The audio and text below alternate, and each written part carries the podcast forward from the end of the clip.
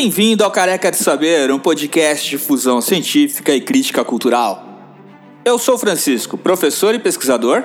E neste programa nós vamos discutir o cenário cultural que permitiu o nascimento dos super-heróis. Afinal de contas, toda história tem um começo.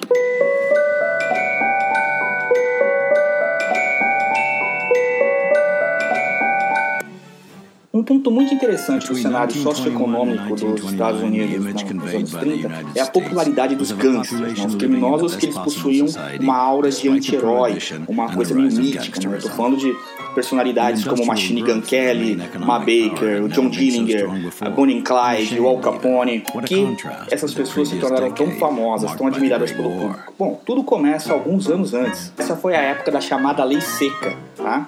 Vocês fizeram fortuna, realmente milionários assim, transportando, contrabandeando bebidas alcoólicas, uísque, cachaça, vodka. Cachaça não, né? Cachaça seria se fosse no Brasil. Agora, veja se você reconhece esse cenário, tá? Desde o início do século XIX nos Estados Unidos, muitos grupos religiosos faziam campanha contra as bebidas alcoólicas. E essa pregação era muito bem recebida por vários setores da sociedade dos Estados Unidos. Os habitantes da zona rural, por exemplo, resistiam ao desenvolvimento, ao crescimento das grandes cidades, que eram vistos como lugares de devassidão, de bebedeira, de perdição. Além disso, os industriais da época viam na medida uma forma de aumentar a produtividade dos seus funcionários, que beberiam muito menos. Outro incentivo muito importante à proibição foi a tentativa de acabar com negócios de bebidas controlados por imigrantes estrangeiros. Isso porque ao final do século XIX o movimento operário norte-americano crescia e muitos partidos de esquerda é, estavam sendo fundados por, por trabalhadores. E muitos dos participantes desses partidos eram imigrantes estrangeiros. Então a gente pode falar com tranquilidade que a lei seca não foi promulgada com a visão de melhorar a saúde das pessoas, de reduzir o acesso à bebida. O que aconteceu foi uma tentativa de controlar o povo. Assim, todas as formas de combater o fortalecimento dos operários ou suposto sentimento anti-americano foram utilizadas pela sociedade daquela época, inclusive a lei seca. Entretanto, o que aconteceu não foi muito diferente daquela época lá do que acontece hoje em dia no Brasil aqui. Tá? A proibição foi ineficaz e se tornaram comuns os bares clandestinos conhecidos como speakeasies. Tá? Eles aumentaram também o consumo de bebidas falsificadas feitas a partir do milho. Aumentou a corrupção, com policiais e políticos sendo subornados pelas quadrilhas que distribuíam a bebida no mercado paralelo. Então, fortunas foram movimentadas por esses gangsters. Né? Ou talvez o mais famoso deles seja o Al Capone mas aos poucos, os próprios defensores da luta anti-álcool se decepcionaram com seus resultados e em 1933 o Congresso norte-americano aboliu a lei seca. Mas é importante você lembrar que a Grande Depressão, quando ela chegou, né, a conhecida crise de 29, quando ela teve início, a lei seca ainda estava valendo. Essa crise de 29, ela foi uma grande depressão econômica que persistiu durante toda a década dos anos 30 e ela só terminou de verdade, efetivamente, no início da Segunda Guerra Mundial foi o mais longo e o pior período de recessão econômica do século XX. Causou altas taxas de desemprego, queda drástica do PIB, né, do Produto Interno Bruto dos Estados Unidos, e na produção industrial, não só dos Estados Unidos, mas de vários países também. O dia 24 de outubro de 1929, né, que o pessoal chama de Terça-feira Negra, ela é popularmente considerado o início da, dessa depressão, quando ocorreu o crash da Bolsa de Valores de Nova York. Os efeitos disso foram sentidos no mundo inteiro, exceto na União Soviética, porque ela tinha a, a sua República Socialista, tinha economia fechada, então ela não foi atingida pela Grande Depressão. No Brasil, que não tinha para quem vender o café, é, acelerou, a Grande Depressão foi boa, porque acelerou o nosso processo de industrialização, né? Olha só, entre 1929 e 1932, o PIB mundial caiu mais ou menos 15%.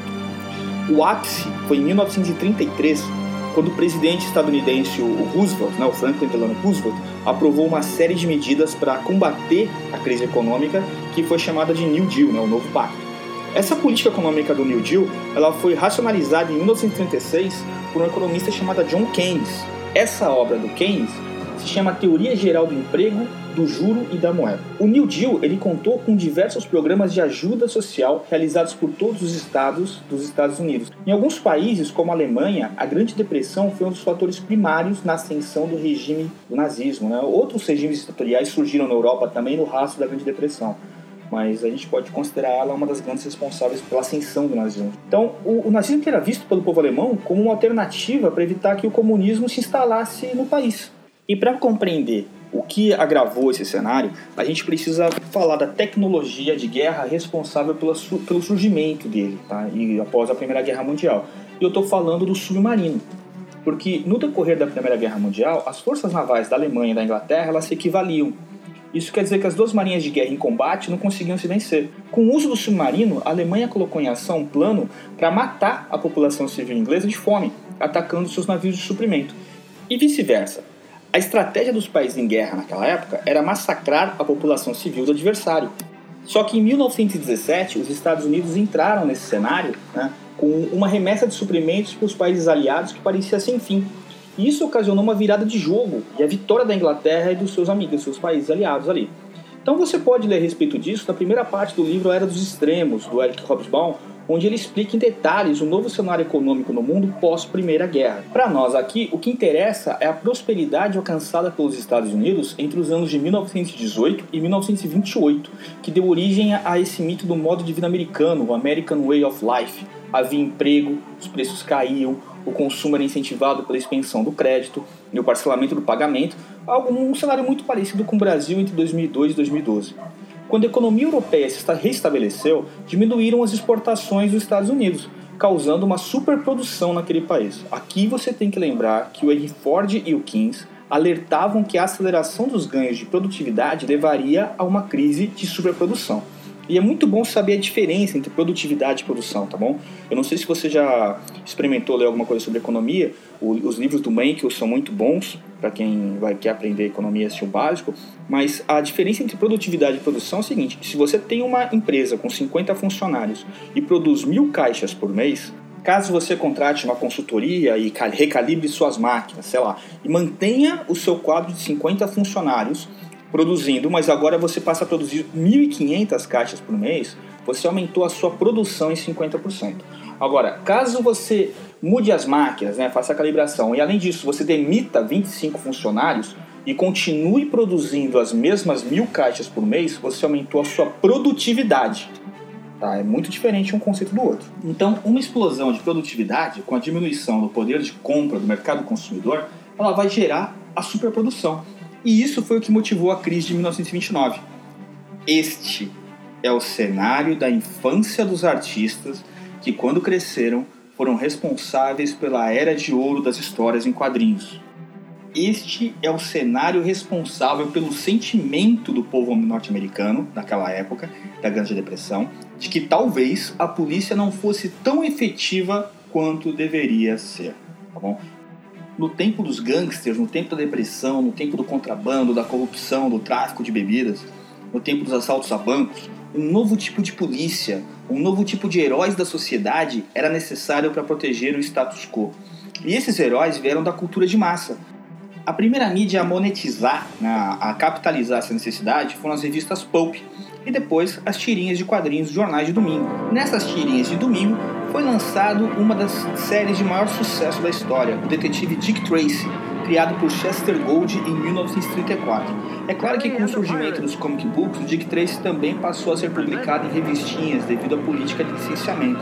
Essa política permitiu que as editoras também pudessem publicar os personagens das tirinhas de suas revistas. Agora, o que foi essa política de licenciamento? Era um diálogo comercial entre os jornais e as editoras, um diálogo que pode ser considerado o berço da indústria das histórias em quadrinhos de super-heróis. Logo depois, dois eventos foram muito importantes. Tá? As comic books elas repintavam as tirinhas de jornais, mas como em uma história de 13 páginas são muitas tirinhas, logo os syndicates estavam sem tirinhas inéditas para oferecer às editoras. E havia editoras que não estavam interessadas em pagar pelo licenciamento, né, pelos direitos de publicar aqueles personagens em jornais em suas revistas. Nesse momento, talvez você esteja perdido quando eu estou mencionando syndicate e tal, se você não tiver lido uma tirinha de jornal, United, né, Kingdom, Sempre marcado o nome do Syndicate. O Syndicate era um sindicato de artistas. O, o artista ele não trabalhava para o jornal, ele pegava a tirinha dele e dava, mandava para o Syndicate, o Syndicate é que distribuía para todos os jornais do país interessados em publicar aquela tirinha, tá bom? Então ela, ela era a licença de publicação não era do artista, era do sindicato. nesse cenário que eu estou falando para vocês agora das comic books, surgiu uma demanda por personagens de histórias originais.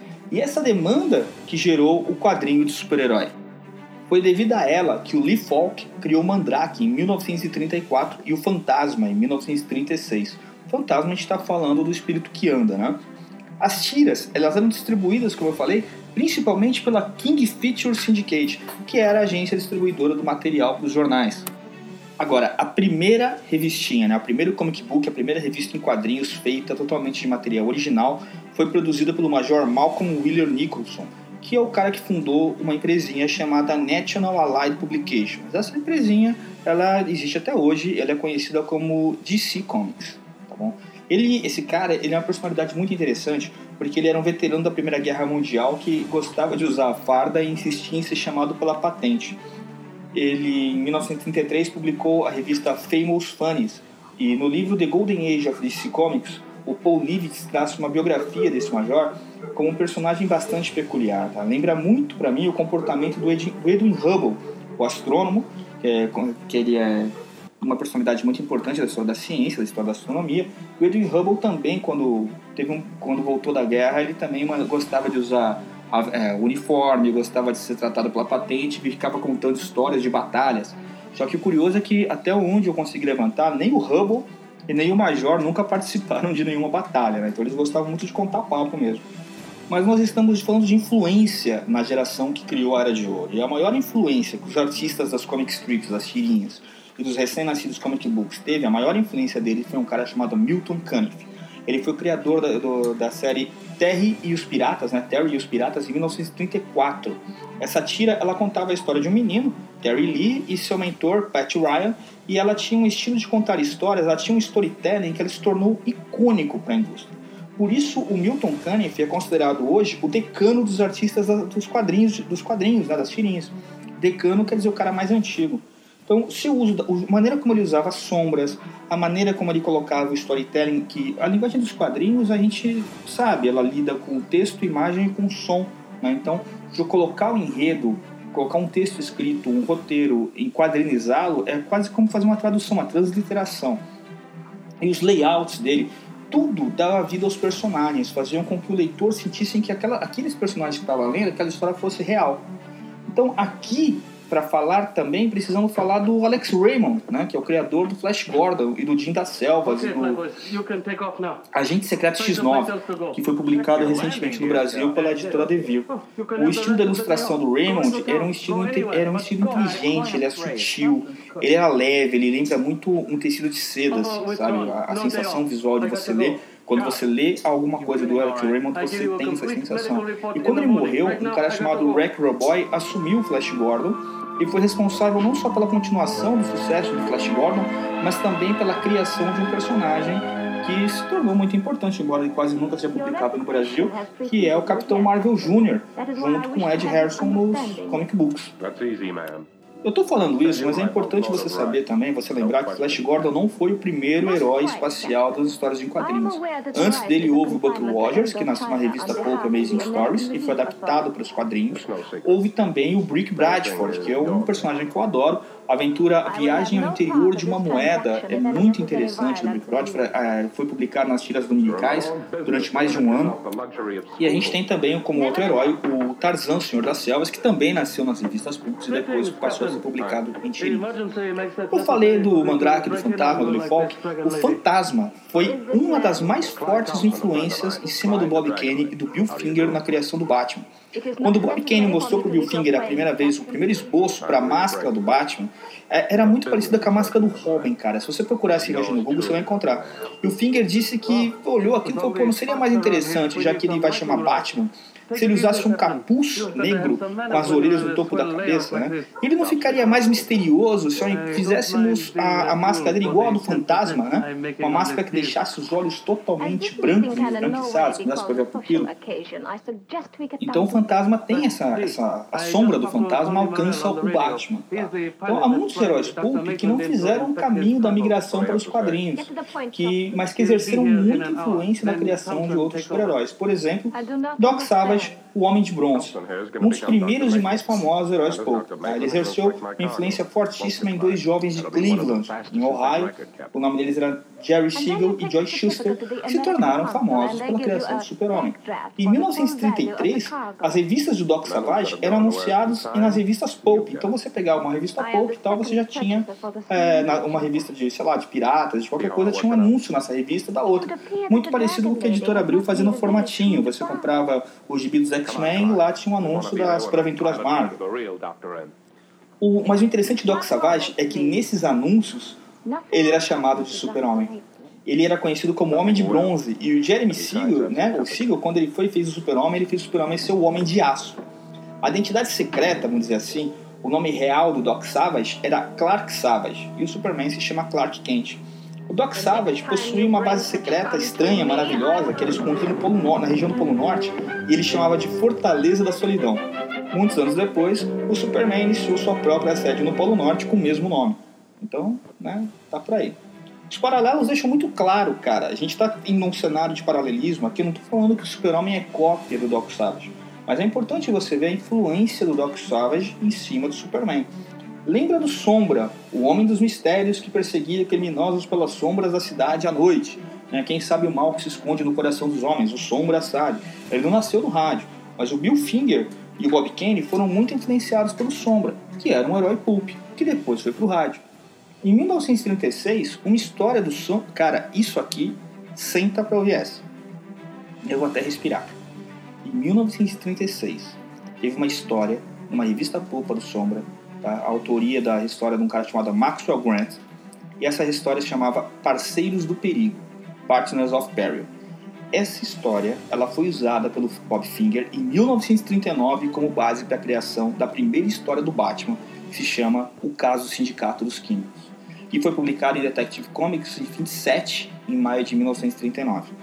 Tá? É interessante, é muito interessante que a capa dessa revista famosa com Batman pendurado na corda, carregando o bandido pelo pescoço, a pose do Batman, cara, ela foi totalmente retirada de um desenho do Flash Gordon do Alex Raymond.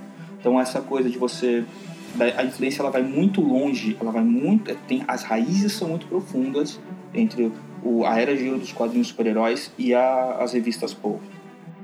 Os heróis pulp fizeram o possível para saciar a fome da sociedade estadunidense da sua época por entretenimento escapista mas não foi o bastante. Né? Não, não, vamos esquecer também, em 1937, o Hal Foster cria o Príncipe Valente. Ainda assim, aquela sociedade ela precisava de mais. Ela precisava de alguém mais rápido que uma bala, precisava de alguém mais poderoso que uma locomotiva, alguém que fosse capaz de ultrapassar os edifícios mais altos com um único salto. Em junho de 1938, a explosão de um planeta muito distante enviou para o nosso planeta Terra exatamente aquilo que aquela sociedade queria. O herói que aquele povo precisava para escapar da depressão